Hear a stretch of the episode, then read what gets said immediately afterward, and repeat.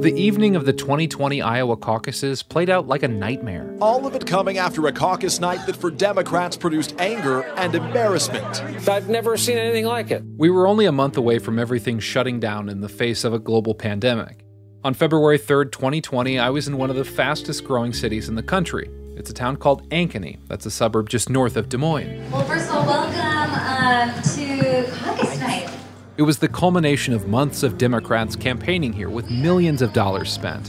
This precinct caucus here is just one of hundreds that were happening across the state in places like school gyms and church basements. I'm standing in the corner of this ballroom at the Marriott in Ankeny. There are 426 people here that are caucusing. Uh, the, first the term social distancing didn't really exist, and this place is packed. Caucuses are not like a primary election where you just show up and check a box. Democrats have to move around the room and show support for different candidates. You might come in wanting to support a certain person, but if they don't meet a 15% threshold, you have to choose a different politician. This is confusing, right? This was the first Democratic caucus I had covered, having seen a Republican one in 2016. There's a lot of action at this precinct, and everything went well.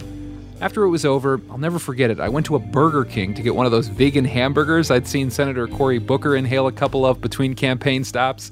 Remember, he was running for a time. It seemed like a fitting meal to end my caucus coverage. Well, it looks like it's going to be a long night, but I'm feeling good. Or so I thought it was the end of my caucus coverage. You probably heard we don't know the result. I'm sitting in my old Honda CRV eating when an NPR editor texted me asking, What the hell is going on with the results in Iowa? It is too close to call. Results were supposed to start rolling in that evening. There was this smartphone app the Democratic National Committee had the state party use, meant to streamline the process, but it hadn't been tested. And the phone lines, meant to be a backup to record the results, were jammed. Remember, the race was still very crowded then, and the candidates were holding rallies across Des Moines ready to drop balloons and claim momentum. I imagine at some point the results will be announced. We know by the time it's all said and done, Iowa, you have shocked the nation. In the middle of the night, the Iowa Democratic Party chair at the time, Troy Price, holds a press call. He reads a statement. We have said all along, we have these backups in place for exactly this reason. We are updating campaigns, and we will continue to provide updates as they are available. He hangs up. Campaigns were pretty pissed off, to say the least. Meanwhile, I went home to take a nap. There was still nothing when I woke up. All right, so it's 3:43 in the morning right now. Uh, I just got a call from Morning Edition, which is broadcasting live nationally from a coffee house. We are here broadcasting live at Smokey Row Coffee House in Des Moines, Iowa. There they are. This was when Rachel Martin and David Greene were still hosts of NPR's Morning Edition. They were already asking how much this might hurt Iowa. You always hear these questions every four years, like, yeah. should Iowa really be first? Does it really reflect the country? Um, is Iowa at risk for for not being seen as first in the nation anymore, and for people thinking this is a bad idea? I don't see how it isn't after this. I mean, this was uh, dumping a lot of gasoline on already a smoldering fire here. I mean, and now we've seen that fire burning for the last three years. Iowa has staked its place in political history with its caucuses, but national Democrats are done with it. Republicans are still coming to Iowa in the run up to 2024, but this race, it's not like anything we've seen. The Iowa caucuses have led the presidential nominating process for the last half century. So, as I stand here tonight, breathing a big sigh of relief, thank you, Iowa. Caucuses are not a primary election, they're run by the state Republican and Democratic parties. Caucuses are baked into the state's DNA and so is the criticism from the rest of the country. They're arcane, confusing, inconclusive.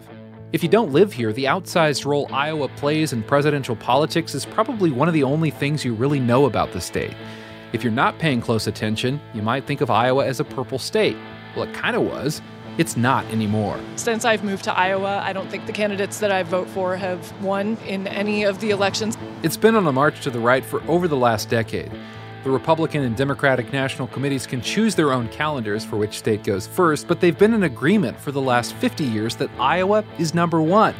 Those days are gone. We're stuck in a spot now where Iowa will continue to be important on the Republican side. There's still a primary race taking place in the run up to the 2024 Iowa caucuses. But a former president indicted for conspiring to overturn the 2020 election is seeking the nomination again, and he's the frontrunner. These are unprecedented times for the country. In this season of Caucus Land, we're looking into why Iowa's politics have changed so much in recent years and why the Democrats are bailing on the state. Come along with us as we examine how important Iowa is in 2024 and how voters here may affect the outcome of the race. I'm Clay Masters from Iowa Public Radio News in collaboration with NPR's Midwest Newsroom. We're returning to Caucus Land. Hi, it's Terry Gross, the host of Fresh Air. We bring you in depth, long form interviews with actors, directors, musicians, authors, journalists, and more. Listen to our Peabody Award winning Fresh Air podcast from WHYY and NPR. Check one, two, check, check. All right, so Mr. Buttigieg, I'm just curious, first of all. To this day, the Associated Press has not named a winner of Iowa's 2020 Democratic caucuses, and don't ever expect them to. But when you look at the history books, it will show this guy, Pete Buttigieg, as the winner. Have you felt like an underdog going into today still? Well, we're definitely keeping the underdog mentality all the way through caucus night, but uh, it's. I talked to him the morning of the Iowa caucuses at his hotel in Des Moines. I can remember coming and seeing you in a house up in Johnston, Iowa in February a year ago. There's about six people in there. There was more press in the room than there were uh, yeah. people there to see you.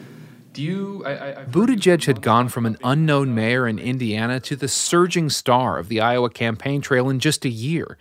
It's the Iowa story, right? From Jimmy Carter to Barack Obama, you could come to Iowa and make a name for yourself. I mean, repeating that story almost loses meaning. I've heard it so many times. It's also really compelling to have one or 200 in a county that uh, maybe has a few thousand people population total, uh, voted for President Obama and then for Trump, and is looking for somebody who can deliver a message of how they fit in the future. Early in his time in politics, Buttigieg showed skepticism about Iowa starting things off, so I asked if his opinion changed. It takes the presidential campaign out of this kind of abstract, uh, uh, over the air territory. And by the way, also out of the territory where money might make the biggest difference, and into people's living rooms, into people's backyards and, and middle school gyms. And when people have a chance to kick the tires on your idea face to face with you, uh, to really look at you eye to eye and, and, and, get a sense of who you are, not just uh, what, what your brand is or your image is or your talking points are. That does something. Uh, it, it, does something to you and it, it makes you a better candidate. When I listen back to this interview, I realize he pivots to the concerns that I would become very familiar with in the years ahead. I still have concerns about making sure that we have a process that is inclusive, uh, that is diverse. I think it's why the role of not just states like Iowa and New Hampshire, but South Carolina and Nevada are so important. I think we need to constantly be looking at how to make sure this is the most inclusive process uh, possible, especially as we uh, look to build a politics that invites everybody in. I want to be clear about something. I've talked to a lot of Iowa voters over the years from both major parties that don't like caucuses. Many express frustration that they just can't simply vote in a primary. Critics across the country also say the process just leaves too many people out. You have to show up on a cold winter night at a set time instead of just voting at your convenience in a primary. Again, I want to stress this these are not a primary election.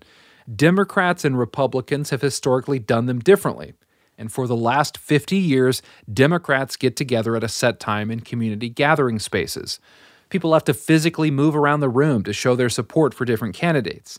Then there's this confusing caucus math you may have heard of. For example, in 2020, Buttigieg received the most state delegate equivalents. But then you had Vermont Senator Bernie Sanders winning the popular vote, meaning more people showed up supporting Sanders but had to choose somebody else when he was no longer viable. See, it's confusing. There's a lot of important party leaders in the DNC who don't like caucuses. The former head of the DNC, Tom Perez, hated caucuses. That's Scott Brennan. He chaired the Iowa Democratic Party a couple of times. And so I knew going into 2022 that, that it was going to be an uphill battle the whole way. You'd be hard pressed to find a Democrat in Iowa who fights harder for the caucuses than this guy. He also serves on the DNC's Rules and Bylaws Committee. This is a committee within a committee tasked with setting the calendar of early states. Remember, the parties choose these calendars separately, and Brennan often reminds his fellow members their calendar works in getting a Democrat elected. Joe Biden didn't win Iowa. He got pummeled in New Hampshire, didn't do particularly well in Nevada, and he won South Carolina and became the nominee. That's how the process should work.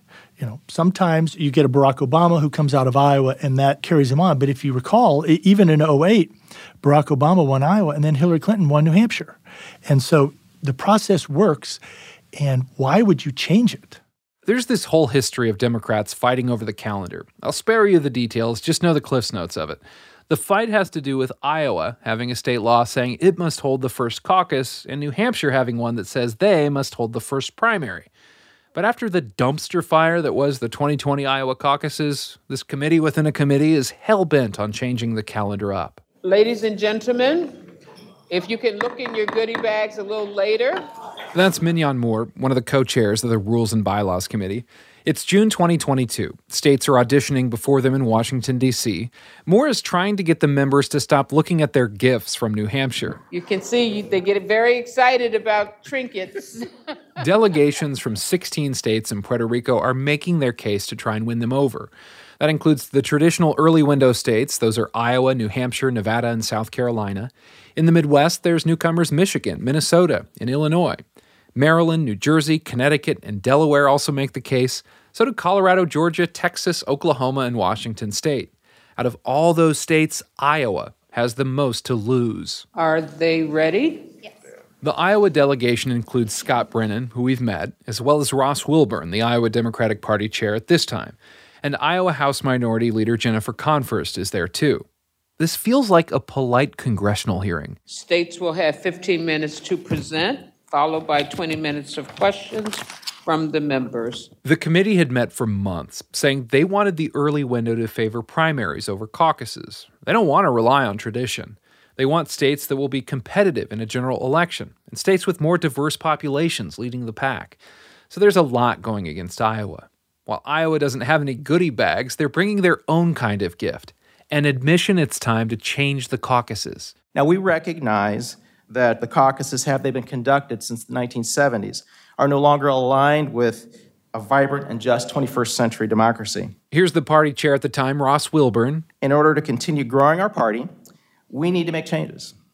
And although caucuses are mandated by state law, our state law, the statute is not explicitly prescriptive about how they're conducted or administered. He goes on to say the Iowa Democratic Party will start letting caucus goers mail in their presidential preferences. You heard that right. That will fundamentally change the way Iowa Democrats hold their caucuses. Under their proposal, there's still an in person gathering on a cold winter's night, but those attending are only going to talk about party business. Caucus participants will just mail in who they think should be the nominee. Sounds like mail in voting, right? Well, there are a lot of raised eyebrows around the table. And then Wilburn also tries to address the diversity component. One way to look at Iowa's urban diversity is to examine the demographics of its larger public school districts, uh, which paint a picture reflective of their communities. When taken individually, these districts uh, look a great deal more like America as a whole and reflect the future of Iowa. He also points to the growing diversity in many of Iowa's rural small towns. Iowa's latest census data shows the state's diversity rate steadily increasing in the last 10 years. But the data also shows Iowa as a whole is 89.8% white. Now it's time to sell the notion that Iowa is still competitive. That goes to House Minority Leader Jennifer Konfrst. What I hear a lot is that maybe Iowans, Iowa Democrats are in the desert. And I keep saying, well, if that's true, I can still see the water because it's right there. 2018 is when we picked up six seats in the Iowa House. It's not that far away. And the Democratic Party is still organized, inspired, and enthused. As time winds down, Brennan reiterates the point he's made so many times. Starting this process in Iowa has resulted in our Democratic nominee winning the popular vote in the last four presidential elections. Why would we mess with success? And with that, I believe our time is up and we take questions. Thank you. Thank you, Scott. And thank you so much for ending on time because I would hate to have to say, my friend, your time is up. Obviously, there's a lot of questions from the DNC members about how a mail in caucus will work. Does New Hampshire believe that just because you say it's a caucus, it is a caucus?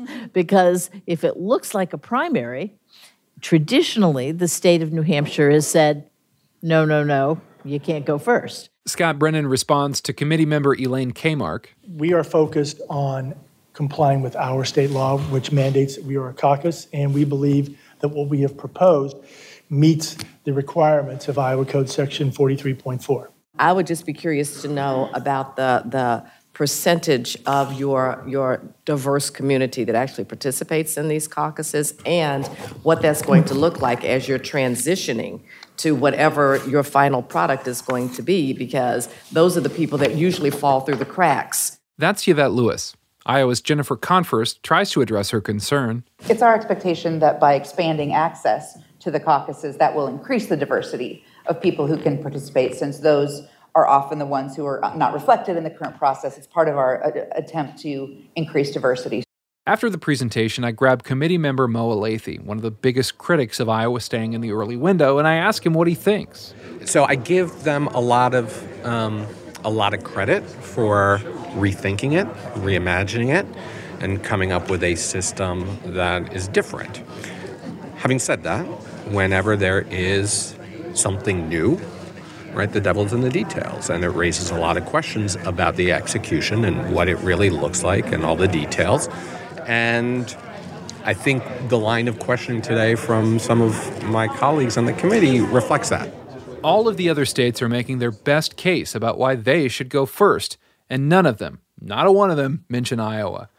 During the Iowa Democrats press conference, I point out to them the other early states are not trying to band together.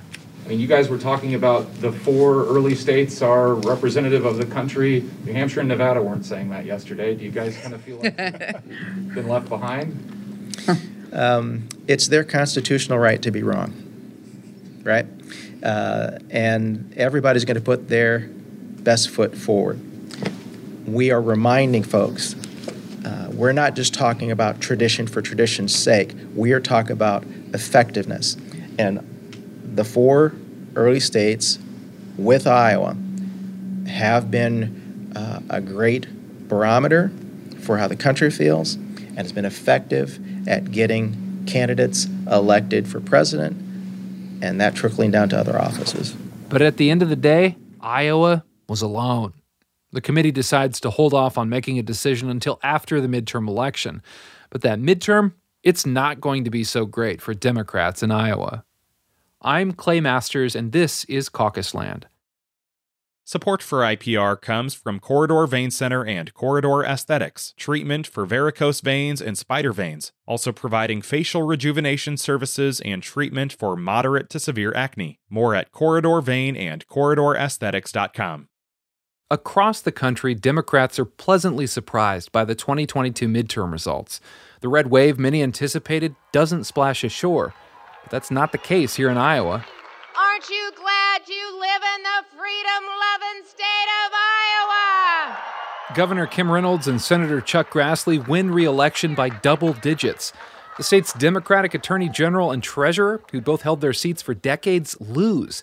Even the lone Democrat in the U.S. House is defeated, and the state Senate gains a supermajority. There goes that whole competitive argument. A month later, President Joe Biden writes a letter to the DNC. This seals the deal many saw coming. Biden wants Iowa gone from the top spot. South Carolina would go first, and then Nevada and New Hampshire would go closely after South Carolina, and then we would have Michigan and Georgia. That's Drake University political science professor Rachel Paine Caufield. She has over two decades of experience covering and working with campaigns from both parties during the caucuses. For observers of this process, one of the frustrations of it is that the criteria have been unclear, the process has been unclear, and the decision making has been unclear. Different states interpreted those criteria differently, then appeared to do absolutely nothing with the information for several months until Joe Biden stepped in and said, Here's the plan that I would like. Remember, in the 2020 Iowa caucuses, Biden came in fourth, and then New Hampshire, fifth. It's not till South Carolina his campaign takes off. In this letter, the president also encourages the reordering process to be revisited every four years. Every four years. Paine Caufield argues Iowa has a long track record of underdogs coming into the state and making a name for themselves. 20 people in the room. He walked across campus. Nobody even knew who he was. Like in 2015 when Bernie Sanders gave Hillary Clinton a run for her money. He built that campaign. And over the course of the caucus cycle, you could see his campaigns grow energy, enthusiasm, excitement. Uh, and that's the sort of thing, right, that pushes back against the establishment wing of the party, that holds establishment politicians to account within their own party. And that's a really important function of the nominating process. And, you know, I don't think that happens in the same way in large, media heavy, expensive states. Now it's February 2023. The full Democratic National Committee is meeting, and one of their agenda items is to remove Iowa from its coveted top spot. You know, folks, I continue to be impressed by the level of commitment and the thoughtfulness that we've seen from this committee throughout this process. DNC Chair Jamie Harrison. The Democratic Party looks like America, and so does this proposal. As a South Carolinian, I'm, of course, grateful that President Biden and the Rules and Bylaws Committee chose South Carolina. He speaks with pride when he talks about South Carolina going first. Think about this 40% of enslaved people came to this country, and they came through the port of Charleston. There's a statistic that 90% of African Americans in this nation can trace one ancestor back to South Carolina. After Harrison speaks, he opens it up to the other DNC members. Scott Brennan from Iowa takes the mic. We can approve this calendar, but we will leave here with absolutely nothing settled. I say this not to attempt to bluster or imply any threat, but simply to acknowledge the facts. In 2007, the matter of the contest dates and order was not settled until the 11th hour. There is a limited amount of calendar real estate conflicting state laws, and a GOP calendar that no longer bears any resemblance to ours. Ray Buckley from New Hampshire has harsher words. Under the plan, they'll have to share a primary day with Nevada. We are a battleground state where every election is close. New Hampshire Democrats say they're going first no matter what. The RBC knows full well that New Hampshire Democrats could not possibly unilaterally change state laws.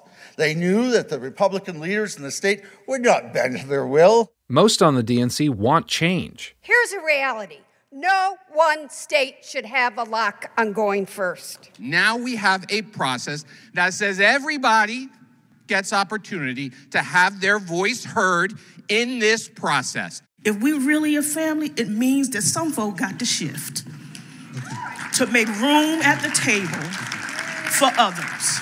We cannot say that black voters and Latino voters are important and matter and make us wait. We will move to a vote on the motion to approve the report of the Rules and Bylaws Committee. All those in favor of approving the report say aye. aye. All opposed, nay. The ayes have it, and the report on the Rules and Bylaws Committee has been adopted. And just like that, the Democratic National Committee votes to move Iowa much farther down the line of states. Joe Biden just pretty much crafted his ideal process to become the nominee again. Here's Drake University's Rachel Paine Caufield. And you have to wonder if every year, right, the, the mix of people who make suggestions are going to get to set up a system that favors them. Six months later, October 2023, Iowa Democrats are settling on a compromise with the DNC. They're going to hold their caucuses on the same day as Republicans, which is January 15th. But they will only hold the party business portion of the caucuses, not the part where they pick favorites for president. So people can still gather and discuss what they want the Iowa Democratic Party platform to include, but the caucuses as we know them for the Democrats, the thing Americans watched for decades, is over as we know it. Instead, they'll allow Iowa Democrats to mail in their presidential preference cards. They must be postmarked by March 5th, that's Super Tuesday, and that's when they'll release the results. Rita Hart is now the chair of the Iowa Democratic Party, and she says in four years, they're going to try again for an early spot. We're pleased that we've gotten these reassurances from the DNC that the process will be open for 2028 when it really matters to us, right? We are concentrated now here in Iowa on reelecting President Biden and on getting more Democrats elected across the state. At the same time, the DNC has deemed New Hampshire not compliant because they're not agreeing to move their primary from the front of the pack. And Republicans who control elections in Georgia say they're not going early. All of this leaves the National Democrats' calendar unsettled. But as far as Iowa is concerned, that fire that started burning after 2020 is now just embers. Iowa will no longer be number one. Next time on Caucus Land. In 2016, Iowa voters are paying attention to a candidate unlike any other. I like that he is not a politician. In many parts of Iowa, Donald Trump is getting the attention of many Iowans who have never caucused before. A lot of those white identity appeals really, really coincide with rural identity appeals, and that it's not a surprise to probably anyone listening that people who are in more rural areas feel left behind. We'll explain why Iowa has changed so much politically in the last decade. Caucus Land is produced by me, Clay Masters, and John Pemble. Editorial support from Iowa Public Radio News Director Michael Leland and the NPR Midwest Newsroom's Chris Husted and Holly Edgell. Our music is composed by Garrett Schmid. Don't forget to rate and share the show. And if you want more history, there's also a whole first season of Caucus Land from four years ago.